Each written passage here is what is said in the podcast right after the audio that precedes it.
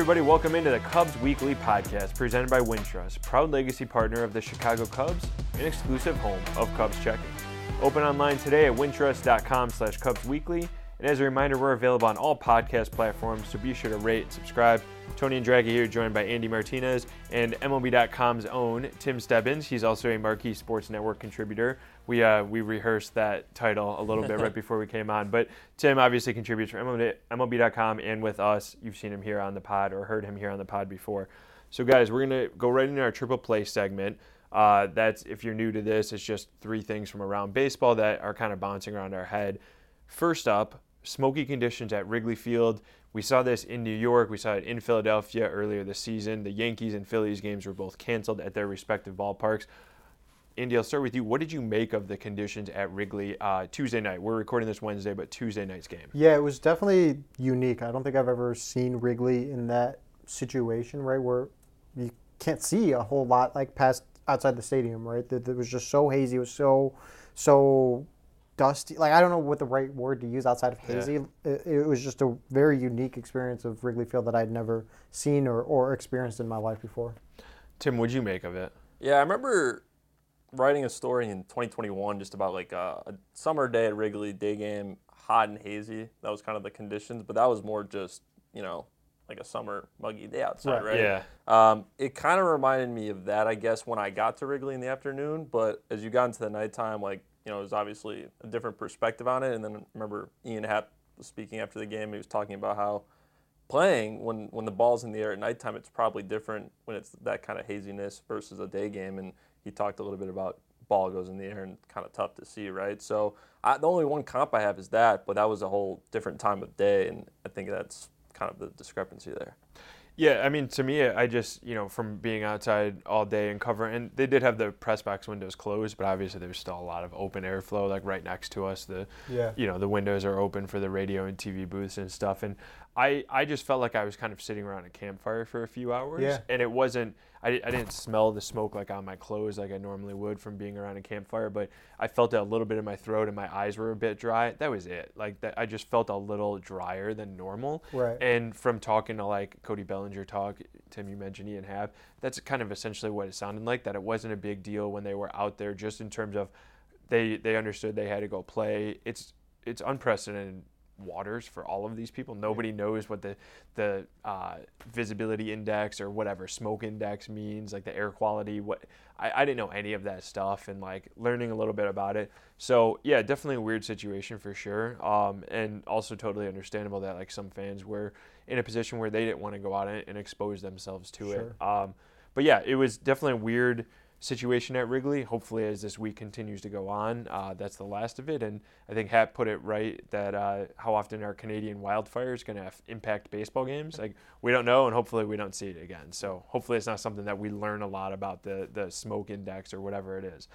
Um, going on to our second topic here, though, on a completely different note, Shohei Ohtani was all kinds of awesome last night, yeah. Tuesday night. Struck out 10 pitching, hit two homers hitting.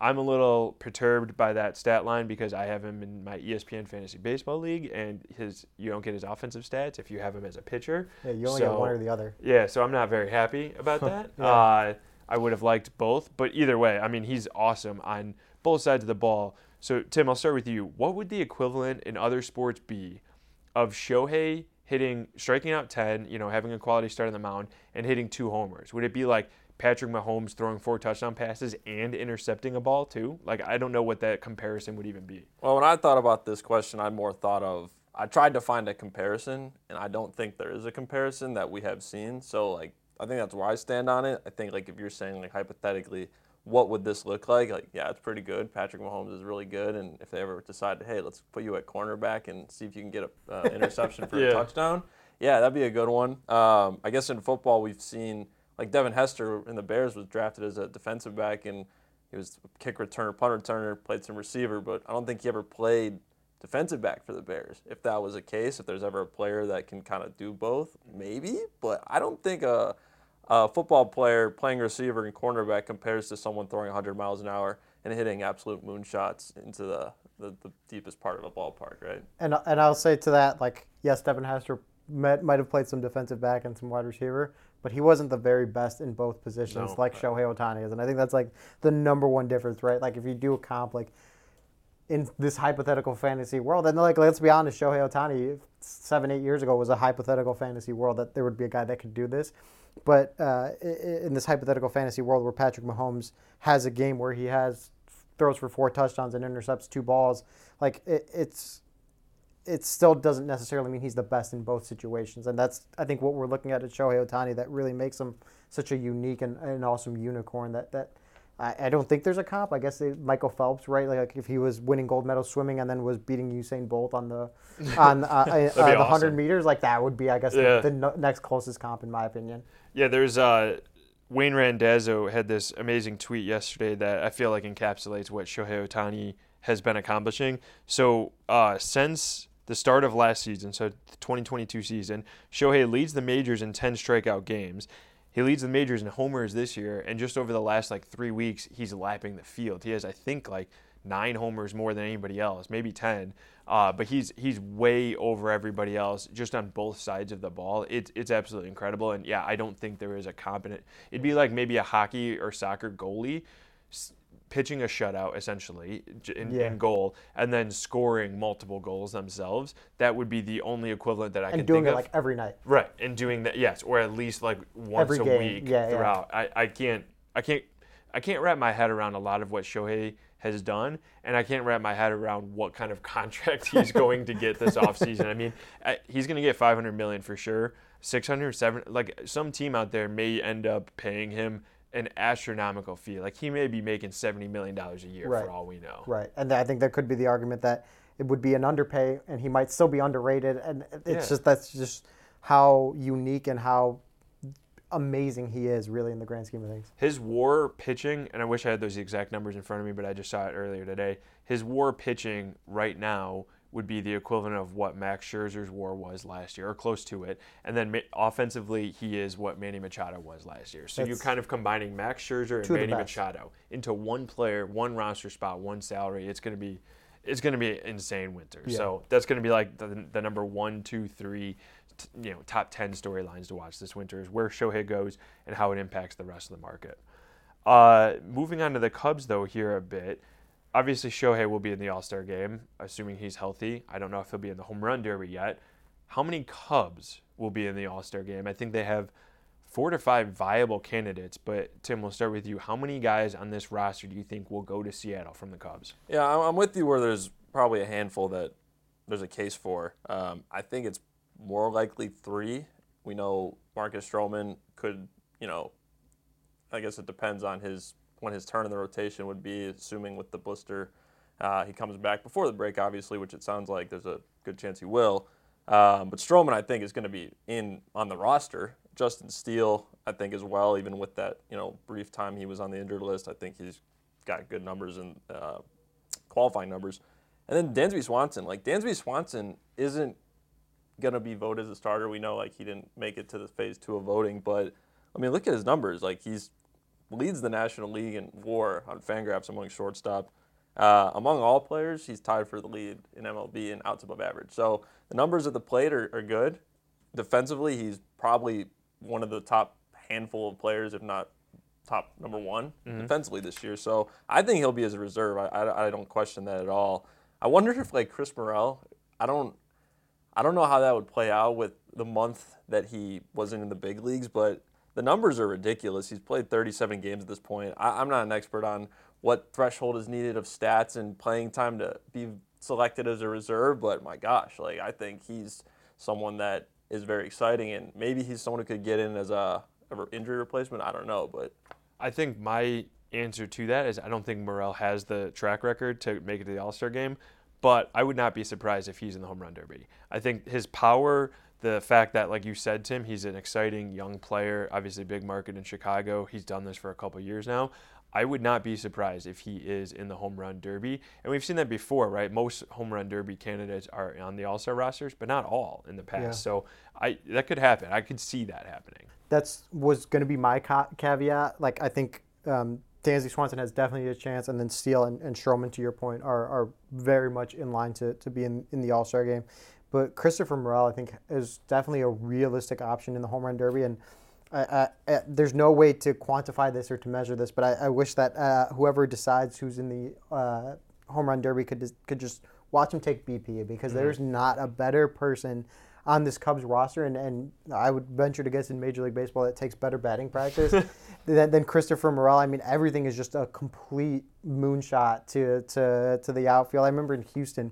I mean, he was hitting them off the Crawford boxes. He was hitting them off the advertising signs, uh, off the trains. Like it was awesome to see, and I would just love to see the the rest of the baseball world see Christopher Morel take BP because I mean, if he's in there taking BP before a game, like it's almost must watch TV just to see how far and where he can hit the, the baseball. Yeah, I mean, I don't think a Cub has been in the home run derby since Schwarber did it a few years ago, right? Or Um, that year too, right? Both of them were in it. Was it okay? I can't remember specifically, but yeah, like and Schwarber ended up going up against Harper in, in the finals, and like that was pretty close there. But either way, like Morel, I, I could see a legit chance of him winning it too, Yeah. like you said for BP and just the raw power he has. That would be really cool. I remember around this time last year there was talk of Patrick Wisdom maybe being in the home run derby uh, and not necessarily making the All Star roster. So yeah, I think those are all good candidates, and I also wouldn't be surprised if Nico Hoerner ends up on on the second base, you know, there for second base as a reserve, maybe even an injury replacement.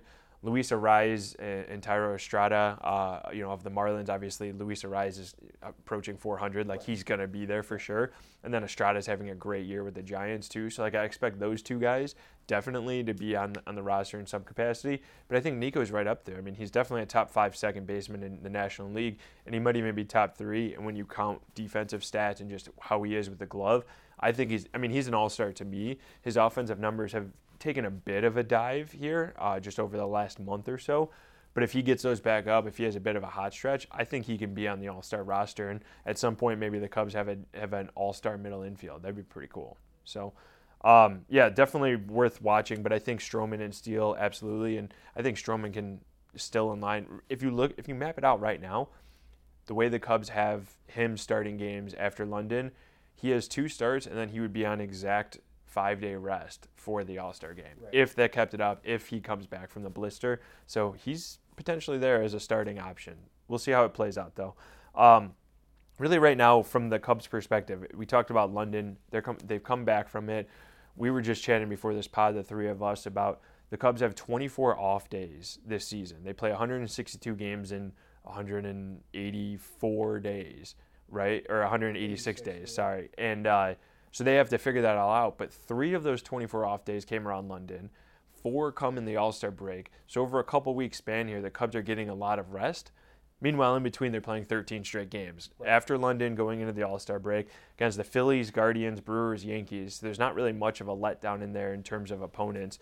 How important, Andy, we'll start with you. How important is this 13 game stretch for the Cubs going into the break? It's a question I asked David Ross, and before I could finish my question, he says it's very important, Yeah. right? And, and and I don't think that's Let's just end the segment there. Right. Yeah. I mean, it's it's, Ross- it's, yeah, yeah, it's yeah. very important, right? Like they, they know that if they want to be uh, buying at the deadline, if they if they want to be in, in the division race, like that stretch where they went ten and two and, and, and they looked good against the Giants and the Pirates who were in first place, that stretch where they looked good.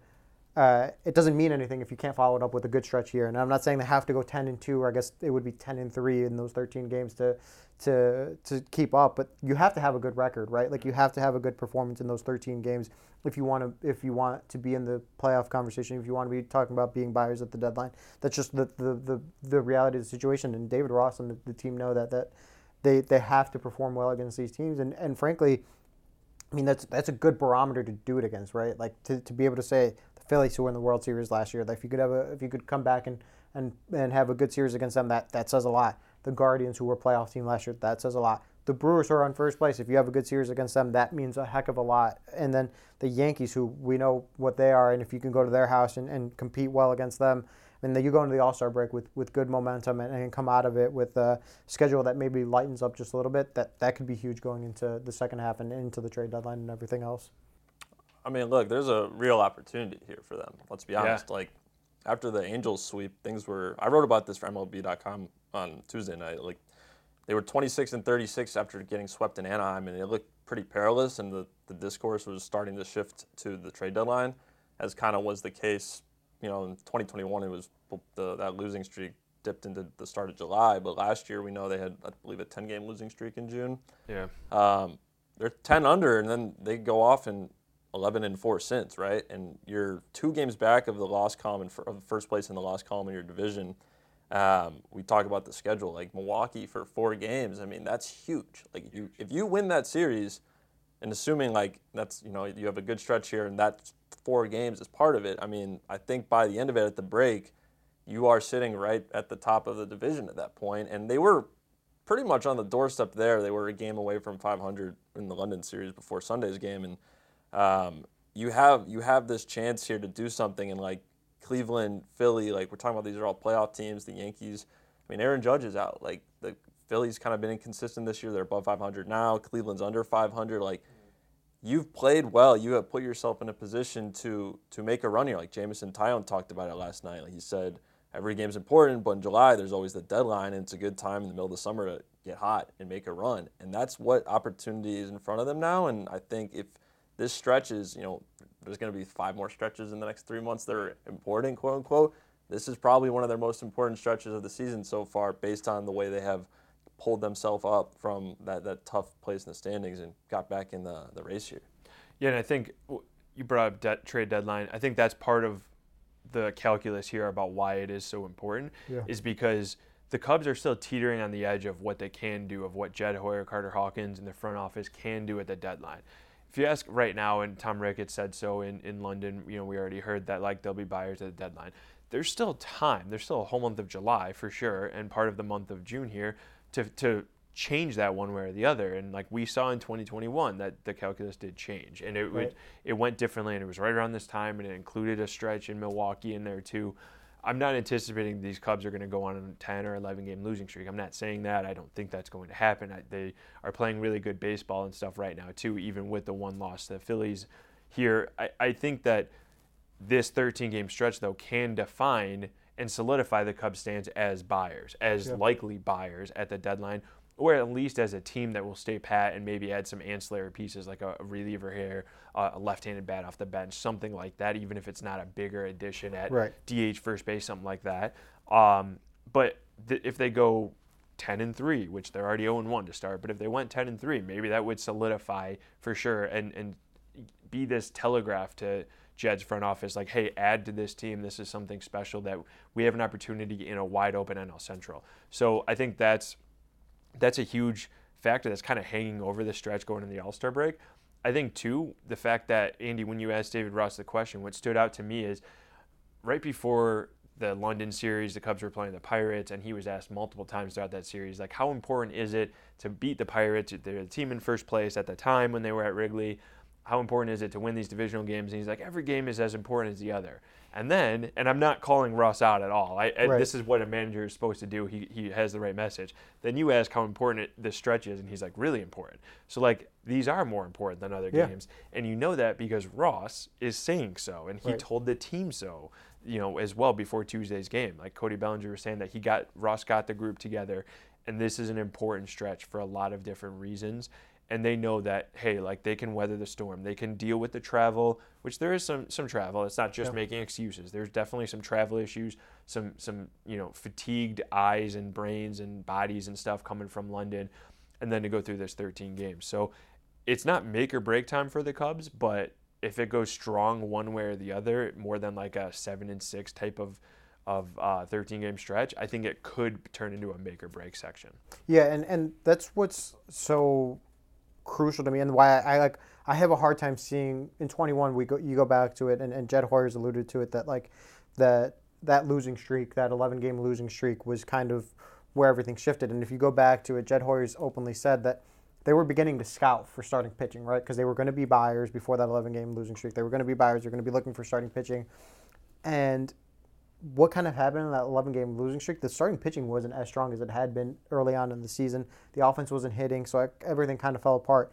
This season, like the the one difference, whereas like the offense has been sometimes hit or miss, the thing that has been consistent throughout is the starting pitching, and and it's cliche. I've said it before. Everyone said it before, right? You're only as good as the next day starting pitching, and right now the Cubs starting pitching one through four is is really really good. That it gives you the opportunity that that kind of losing streak or that kind of bad run probably isn't going to happen, which gives you the belief that yeah, they can be buyers, you know, in in about a month's time.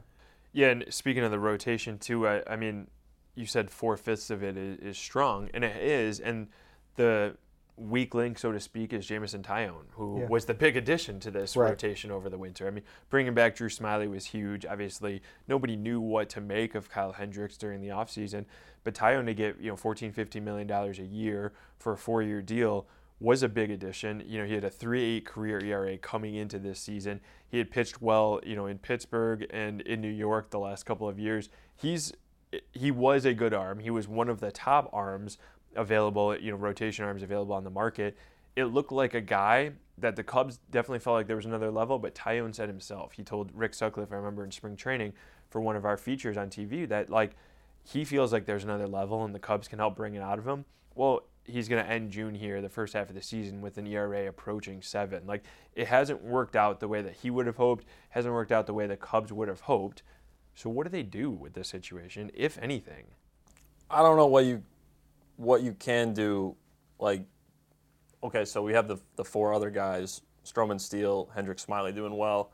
Um, I think like Hayden Wesneski is someone who's gone through his trials and tribulations this year, like with lefties, for example. I mean, you do have guys in AAA, but you know that's still a guy who's in AAA, and you'd be asking someone to come up and debut, and and maybe maybe then I mean, as a fifth starter, you're not asking a lot. But this is someone you've invested in a lot of money, and and you want to see it, let him see it through, and let him figure it out. And and as he's been saying, right, like. He talked last night about all the work, like all the work he's doing. They're doing behind the scenes, like they're, they're they like it. It's just when he go, he's going out there, and, and the results aren't there. And he talked about it's just another one of those nights where you're you're a few moments away from a good start, and a couple things happen, and some of it unlucky. Like Nick Castellanos had the the bloop single with the bases loaded, but also like you know he gave up a couple home runs and was getting hit hard. The 1st pitch of mm-hmm. the game was roped into the right field corner by Kyle Schwarber. So like he has eight strikeouts, that's good. You know there's some weak contact that finds holes, but then he's also getting hit hard at times. So I, I don't think you. He's not someone you're gonna move to the bullpen, in my opinion. I don't. I, at least I don't think at this stage in the season. I think he's someone that, with the track record, you just have to let him ride it out and, and trust the work behind the scenes that it's gonna get on track. And he had a start recently with Pittsburgh, right? Like quality start. Yeah. There's signs there that there's been outings like it's like with good with the bad. Like there's a couple that are good, and then you see the other ones where it's the struggle. So I mean, I don't know what they do with him. I just don't think they're gonna move on from him starting currently. Yeah, and, and I think that's that's an interesting point eh, that you mentioned about you know he had he's had those moments, and I think that's why it's so hard to say like you got to move him to the bullpen or you got to do X, Y, or Z because he's looked so solid, whether it's one inning or one at bat or, or three innings, like fractions of a start. I mean, he had eight strikeouts in five Right, innings right. last night. Yeah. It's like you still you still have those signs that like okay, you see why they got him, you see what they think about his his next level.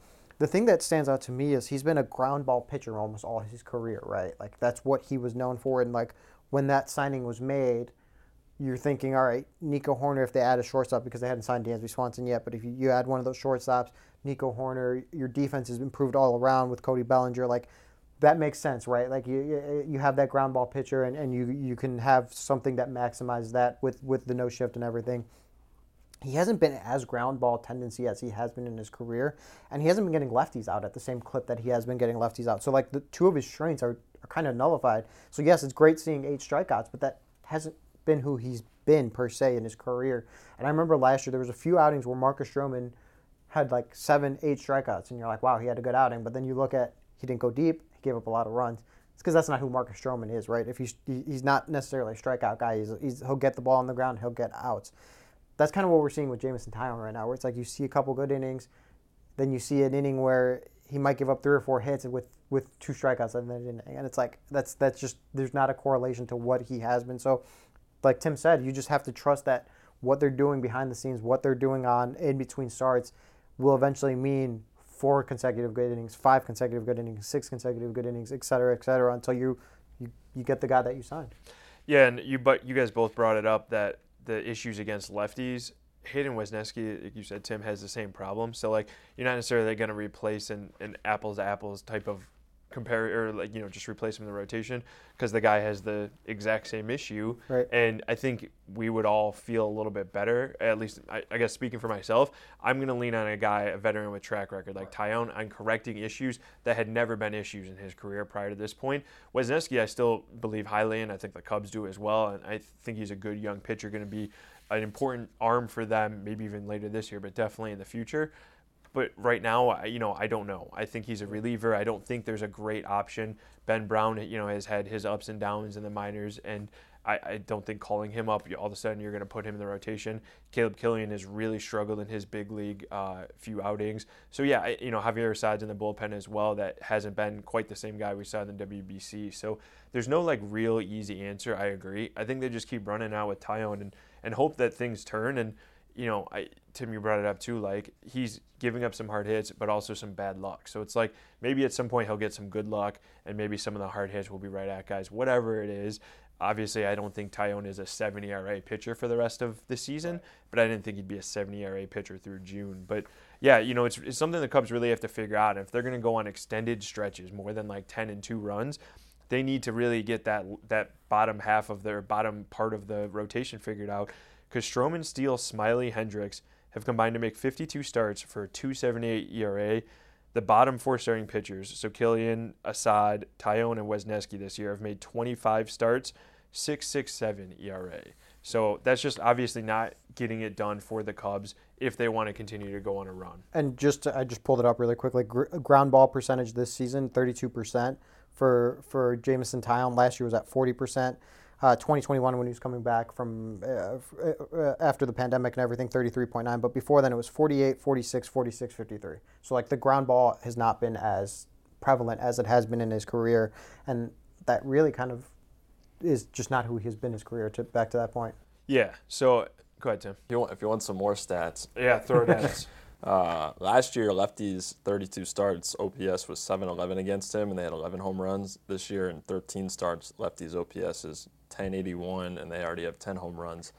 Uh, and I, I think what Taillon talked about last night is like, I think he was more closer to even splits in past seasons, and and you know you wouldn't get teams necessarily stacking seven lefties against him, but right now that's what they're doing, and they're going to continue doing, as he said, until he figures this out, right? Like Yeah. so. Uh, I think I should say this too because I brought up the bullpen thing. That along those same lines, like if someone who has that drastic of splits, like I, I don't think the bullpen thing is in the conversation. I just mentioned it in this conversation. sure. If you put a guy like that in the bullpen, it kind of it's tough, right, with usage because then you're asking like for someone who's a long reliever that you're probably looking at just one type of hitter you're facing, right? It's the right side. Yeah. No, definitely. And and I mean to ask a guy like Taillon who's never really done that too, like there's a lot of potential issues with that. Um, but you know, like you said too, like Taillon says all the right things and he you know, he understands the he's very honest. He understands like the, the gravity of the situation that teams are going to stack a bunch of lefties against him until he proves that he can punch back and get lefties out. And you know he knows that he he's not happy with giving up five runs in five innings. Like he doesn't consider that acceptable, and he doesn't want that to be acceptable moving forward. So, um, you know, definitely something that like. I anticipate will turn around, but um, you know, at this point, halfway through the season, the Cubs can't necessarily count on that, but they certainly are working to try to get back to that point. Um, on the other end, on a kind of positive note here, imagine giving up on Nick Magical at this point. I know that's something you guys joke about it and, and kind of joke around with each other, but so he got called back up in June, 14 games that he's again this is before Wednesday, but 14 games that he's been up in June. He's hitting 317. That 429 on base that he has is seventh best in the National League. He's he's been on, he's been on base every one of the 14 games that he has played, and that's what the Cubs and Ross kind of uh, I guess put the pressure on him, so to speak, to do is go back down to the minor leagues, figure out how to get on base without just hitting, without singling, whatever it is. And he's done that, and he's delivered. And now with the Jared Young move, it looks like and Mastrobuoni down, Wisdom still in the IL. It looks like Nick Madrigal is the Cubs' third baseman at least for the short term, but like an everyday third baseman guy. Yeah, and that's what I was heavily going to lean on is when he got sent down. Part of the thing that David Ross said when he was optioned was they want to get him every day at bats. They want him to be playing every day because the role he was in, where he was playing maybe once a week, twice a week, et cetera, et cetera. It just wasn't working. And what did he do when he went down there? He was hitting. I think he was hitting like above 400 at one point at AAA Iowa. Like he was Yeah. just doing really, really Oh, well. he was hitting like 470, yeah, right, right, at one right, point. Yeah. Right, right. So he was really, really successful, and you saw what he could do with everyday at bats. He comes up, he's to your point, 317, like really, really good, uh, really, really good hitter. And now he has that track record where he knows, like, hey, he's going to be in there every day, righty, lefty, tough matchup, good matchup, whatever. He's going to be in there because he is their third baseman right now. He like, barring an injury, barring something crazy, like he is the third baseman every single day. He doesn't have to worry about oh, like he might not play for the next three days because they've got two, three straight tough righties coming up. Like he's going to be in the lineup every day, and and the nine hole where he's been, that really turns over the lineup. Like it's a really, really good nine bat, ninth batter. Where all right, if he can get on base, if he can deliver, then that turns it over to Nico Hoerner. That turns it over, over to Ian Happ, Seiya Suzuki, et cetera, et cetera. It kind of kickstarts the offense from the from the bottom of the lineup. Yeah, I mean, look, like we know he's not gonna hit 15 home runs in a season. That's Yeah. not his profile. um, and if you're going to be at a position where that power slug is a profile that most teams have, like you got to hit, and he's hitting, and that's that's all you can ask for. Um, and what what he does best, he's doing right now since he came back up. And defensively, man, like that, I, I'm just gonna I'm just gonna keep hitting this, you know, point like. Before the season, when everyone talked about you're moving a second baseman to third, like how does it work? Like he's got three outs above average at third Yeah. base this year. Like Yeah. he is clearly answer that question. Uh, I think well. Like the arm strength has been. I'm not saying I, like, I I I don't think I ever saw Nick Madrigal make throws from third base when he was a Cub because he was never doing it over there. So clearly, when the first chance he gets over there, it's like, oh yeah, like of course he's a baseball player. He has a good arm. Yeah. He's got the arm. He's he's fielding. Um, and I think like what we're saying, like yes, that's going to be the guy that's going to be there more often than not. I, I do wonder with Patrick Wisdom on the injured list. You know, I'm not saying he's going to come in and all of a sudden Nick Madrigal is going to revert to uh, more part-time role, I guess, coming off the bench. But like, I wonder what the Patrick Wisdom return does for the equation, not just at third, but first, DH, the whole outfield, and the whole roster. Yeah, no, I, I was going to bring that up too, actually, because I agree. Wisdom was taking ground balls Tuesday before the game, and uh, he could be back soon. You know, we don't ex- have an exact update on when he's coming back from the you know a little bit of a wrist injury that he's been dealing with. He was really slumping before for an extended period of time, multiple weeks before he went in the IL. But we know how Wisdom can carry an offense when Yeah. he's going right, and just in general, like he's played, he's looked really good defensively over there. He has a cannon of an arm. Speaking of arms, you know, power like him and Madrigal, you can definitely mix and match over there just in terms of different profiles, as you kind of mentioned, Andy. Like there's a tough righty, maybe Madrigal matches up a bit better than Wisdom. They both can match up against lefties. So I can see that definitely being a fit um, as well. But Jared Young, you know, the Cubs called him up and he played a handful of games at third base in the minors this year. He played over 40 games at third base last year in AAA. So he can do it as well. I think he might be maybe the backup third baseman at this point, or maybe Morel too. It's, that's also another possibility is as the Cubs try to find ways to get Morel's bat in the lineup on a regular basis, maybe they do end up giving him a little bit more run at third base. I know he's been taking grounders and been working over there as well. Uh, so that that could kind of all factor into the mix, but it goes back to the, before the season started. I mean, we've talked about this a bunch on this podcast and elsewhere that third base was a question mark for this team. It still is, but the way Madrigal's playing and this little runway that he has here, I think he can turn a question mark into like a oh, okay, you have Madrigal as a strong side of a platoon or something else, strong side of a Yep. timeshare at third base with his defense, with his contact, with his ability to get on base. And I think that's an important development for the Cubs, especially in that nine spot, too, like you said, Andy. Yeah, and, and it's it just a lot. It just gives you so much flexibility when you have him hitting, right? Like it, it's a different profile bat. And to your point, if Wisdom comes back, comes back healthy, and he's doing what he does offensively, where he's hitting home runs, like the ability to, to have Nick Madrigal, where he's in a groove now, and you can have him either as a bench bat or as a platoon option. It, it, it just makes you offensively more flexible, right? Like there's there's been plenty of times this season where it's like, well, like the the offense is kind of thin just because they're they're in a slump and the, the matchup isn't right. Like just having that option, and David Ross and Jed Hoyer have mentioned it. Like you want to, you're you're never just going to use 26 guys. You're never just going to use 13, 14 hitters. Like you're going to use more than that, and so you have to have Madrigal having success, and and when he has success, it's a pretty good bat to have in the lineup. Yeah, for sure. Um, and really, speaking of success, uh, the Cubs bullpen, is a big reason I think behind this solid stretch that we've talked about. They in June especially have started righting the ship, and I think one guy that's particularly uh, stepped up here is Julian Merryweather, a guy who after and we've talked about a bit about it on this pod too, but he gave up five runs in the first game in his first outing as a Cub. And since then, you know, he's really taken off. He has like a 1.8 ERA since then, or maybe even actually, I think it's a sub one ERA uh, whatever it is. Regardless, sorry, he's he's been on fire, and since May 1st, he ranks eighth in all of baseball among relievers with at least 15 appearances. He has an 0.83 ERA over the last two months. He's permitted runs in just three of his last 28 outings, and he has the sixth longest active uh, scoreless streak right now. So, Andy, I mean, just how important has Julian Merryweather's development been for this bullpen? And the Cubs' success overall. Yeah, so I, I do want to start off by saying you were the first one on the Merryweather Thank hype you. train. That's like why you I were, teed you up on Yeah, this. yeah, is you were. I can't. I can't beat when my that, own chest when on that, this. Yes. Yeah, when that acquisition was made in the offseason, you were like, I think this guy could be the breakout arm for. Thank you, for Andy. and that and that was not looking cut great. that as a promo clip. That- there we go. There Yes. we go. Yeah, but but you know he's lived up to it now as of late, and and I think about the kind of the the some of the low points with the bullpen, right? Especially when when things weren't going right. When just like it's like who could who could David Ross turn to in the bullpen? And now you look at the bullpen and and, and Julian Merryweather is the, the the number one guy that David Ross turns to uh, right off the right, right off of a bad situation. Right in the sixth inning, if he needs someone, he'll get Julian Merryweather warming up. If it's the eighth inning, he'll get Julian Merryweather, warming up. Like that's his. That's a really trusted arm. And then you now you've got Michael Fulmer who's been going on a nice little run. You've got Mark Leiter Jr. who's been really good all all year and can get righties and lefties out. And then you have Adbert Alzolay kind of em- emerging as the closer. Like we talk about the last three years where they had the three-headed monster like every almost every single year, and for a long portions of this year, you were like, what's what's their three-headed monster?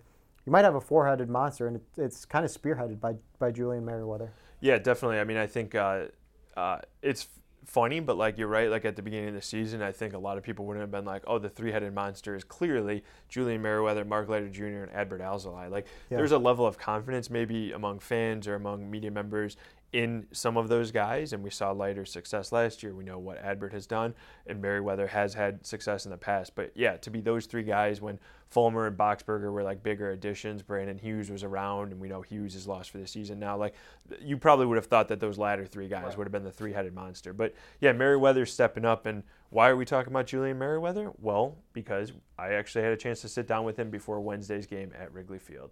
So we're going to take a quick commercial break, and then let's chat with Julian. We know you love Chicago. You devour the pizza, admire Chicago's skyline, and cheer on Chicago sports teams, especially the Cubs. If you wanted to live in a more boring place, you'd live in St. Louis.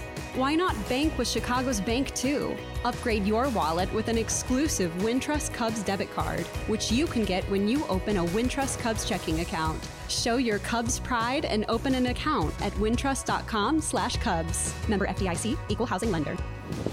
All right, we now welcome Julian Merryweather, Cubs reliever, onto the Cubs Weekly podcast. Julian, first up, you guys just got back from London. Can you take us through how that trip was for you, and what was your favorite part of it? Yeah, awesome trip. Uh, super historic city. That was probably the coolest part, just like being able to walk around and see all the monuments and historic uh, trademarks they have there. And it's pretty cool to knock a few of those off the, the list, say I've seen them. What was your favorite part? Was it pitching in a game, or was it seeing something, you know, outside of a game? Uh, yeah, pitching the game was definitely a cool experience to look back on and say, hey, I pitched in London. Um, but then, just like I said, just being in awe of all the, the stuff we got to see is pretty cool too. So it's, they're pretty tight, I'd say. Was that the biggest crowd you think you've ever pitched in before? It was like almost 56,000 fans, I think. Yeah, I mean, just look at the stadium when it was empty and seeing how deep the bleachers go and, and how many people they were going to pack in there and uh, knowing it was going to be a packed crowd, it was a pretty cool experience. And to get out there and, and kind of for a second take in the crowd and realize how much noise they're making, and it was, it was a pretty cool atmosphere. So did it feel like there was a little bit more noise than normal, or a little bit like more fans in the stands than a normal 42,000 at Wrigley kind of thing? I would say there's definitely a good buzz going kind of the whole game. People were excited to, to see some baseball for sure. Uh, it's not something they get to see every day. So um, I, th- I think it was a cool experience for them obviously for us as well. For you personally, you've obviously been on a, a really strong run here, and uh, what do you kind of attribute um, the turnaround? I know I remember talking to you in spring training, and you said health was a big key for you this year, and you've been able to maintain health and also find a lot of success the last few months here.